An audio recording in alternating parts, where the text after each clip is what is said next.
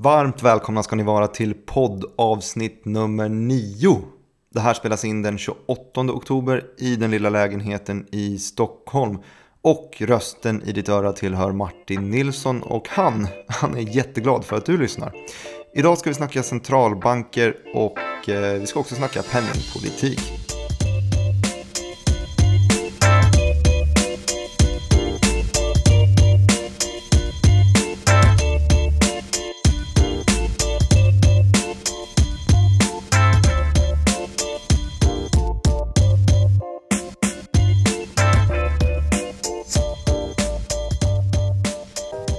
Vi snackade ju om inflation och inflationsmål i förra avsnittet och vi kommer faktiskt ha kvar en liten tå i den pölen av resonemang när vi nu kommer in i penningpolitik och centralbanker. Det här är för övrigt det svåraste men också kanske det härligaste med makroekonomidelen av nationalekonomi. Just det här att det inte går att prata isolerat om en enda del utan att koppla den till en annan för att allting sitter verkligen ihop. Inflation det sitter såklart ihop med centralbanker som ni kommer lära er i det här avsnittet. Och centralbanker det påverkar växelkurser. Och växelkurser det är den självklara huvudingrediensen skulle jag vilja säga i internationell handel. Och internationell handel har jättemycket att göra med BNP-tillväxten. Ja, ni hör ju hur obehagligt sammanflätat allting har att göra i makroekonomi. Det gör att det är svårt att få ett grepp om allting i början. Det är liksom någon form av tröskel man ska över. Ja, ja. Är ni redo? Vi kör! I onsdags var allas ögon riktade mot Sveriges riksbankschef. Han heter Stefan Ingves och han har varit chef för Riksbanken sedan 2006. Han fick förnyat mandat ganska nyligen också så det betyder att han kommer ha suttit på den där situationen under hela finanskrisen som var 2008-2009 och kommer sitta där ända fram till åtminstone 2023 om inte någonting sjukt händer. Han är alltså den som är ytterst ansvarig för att Riksbanken sköter sina uppgifter. Och jag, jag arbetar ju som jag nämnt förut på en nyhetsbyrå. Och så här lät det i onsdags.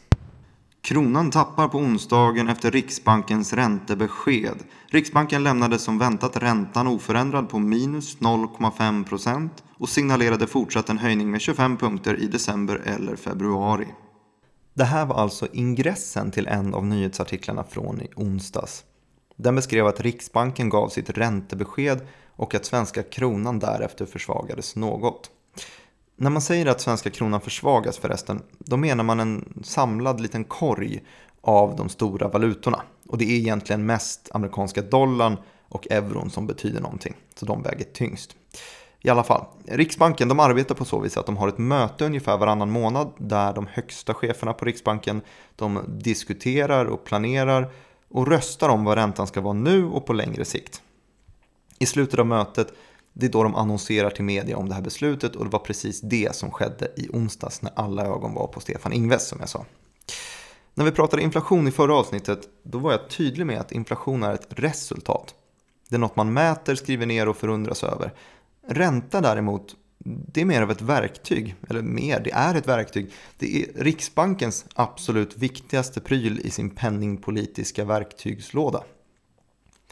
I vardagligt tal då säger man oftast bara ränta, men ibland säger någon eh, reporänta eller styrränta för att vara lite märkvärdig. Det är samma sak och det är den ränta som marknadsbanker kan låna eller placera pengar till.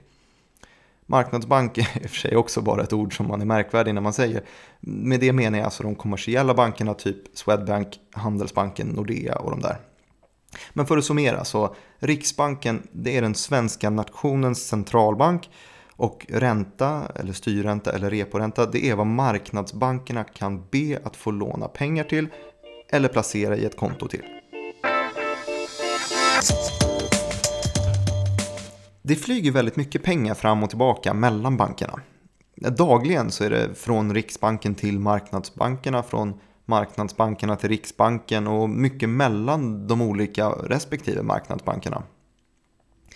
Och det finns en, en stor anledning till att pengarna måste röra på sig, eller måste, att det är rimligt att de rör på sig.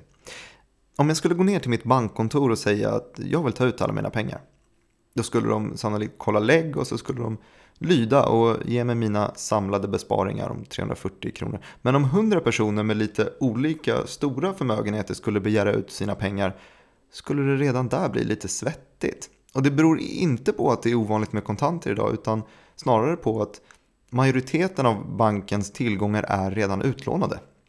Eller investerade, för varför skulle de låta pengarna ligga där när de kan tjäna pengar på det? Det här konceptet det förklarar man lättast om man backar bak några tusen år i världen. För det har sitt ursprung i banksystemets födelse. De första bankerna var sannolikt guldsmeder som förvarade guldet åt dess ägare. Dels för att de inte orkade bära runt det, men mycket för att det var riskfyllt att ha det liggandes hemma bara. Det kunde ju bli stulet. Så ägarna till guldet de fick istället ett kvitto som de kunde använda för att hämta ut guldet när det behövdes för att betala en vara. Och säljaren till den varan gick till samma bank och deponerade eh, i sin tur guldet mot ett eget kvitto. Men man kom snart på att det var lättare att bara använda kvittorna fram och tillbaka som betalningsmedel. Och smederna i sin tur de insåg att de kunde ge ut fler kvitton än vad som faktiskt täcktes av mängden guld. Bara några få av alla innehavare av alla kvitton ville ju ha ut sitt guld samtidigt. Och de ville tjäna pengar. Skulle alla i hela Sverige plötsligt gå till sina respektive bankkontor och begära ut sina stålar, då skulle inte banken klara av det överhuvudtaget. Faktum är att bankerna har ungefär en tiondel av mm, vad vi alla tror att de har. När du får in lönen på ditt sparkonto då ligger det inte i ett eget bankfack. Utan det är exakt samma pengar som ska lånas ut till någon som ska köpa hus eller en dyr tandblekning. Det här gör ju att det ganska slumpmässigt rör sig i bankernas skattkistor varje dag. Beroende på hur många som vill ta ut eller sätta in pengar. Och för att inte riskera att en bank slumpmässigt går i konkurs så finns det ett regelverk genom Finansinspektionen som säger att bankerna måste hålla sig över en viss reservnivå. Jag var snäll när jag sa en tiondel. Reservnivån är faktiskt ganska svårtolkad men jag tror att den landar på ungefär 7% i dagsläget. Och det är där bankerna håller sig och allting över 7% det lånar de såklart ut.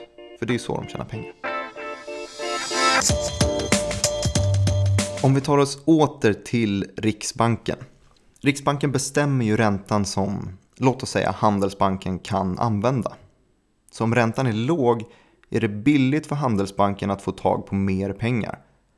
Och är det billigt för Handelsbanken att få tag på mer pengar, då kan de ju erbjuda billigare lån och större lån till oss som privatpersoner. Och när det är billigt för oss som privatpersoner att låna, då kommer det komma in mer pengar in i ekonomin. Och in i systemet och in i den här jakten efter samma prylar. Och det är ungefär den definitionen vi gick igenom i förra avsnittet. Hur inflationen stiger. Så om vi går tillbaka till nyhetsartikeln som sa att reporäntan hölls oförändrad på minus 0,5 procent. Hur tolkar man det? Jo, först och främst det man verkligen ska eh, veta är att den hölls oförändrad. Vi fick minus 0,5% redan i februari 2016. Så vi har alltså haft minus 0,5% i ränta i två och ett halvt år. Det är ingen jättenyhet. Men vi kan verkligen ändå tolka det som att Riksbanken just nu fullkomligt skriker åt oss att ta deras pengar och spendera dem. För de erbjuder just nu den lägsta räntan vi har haft i Sverige någonsin. Och bland de få länderna i världen som någonsin överhuvudtaget låtit den gå till minus.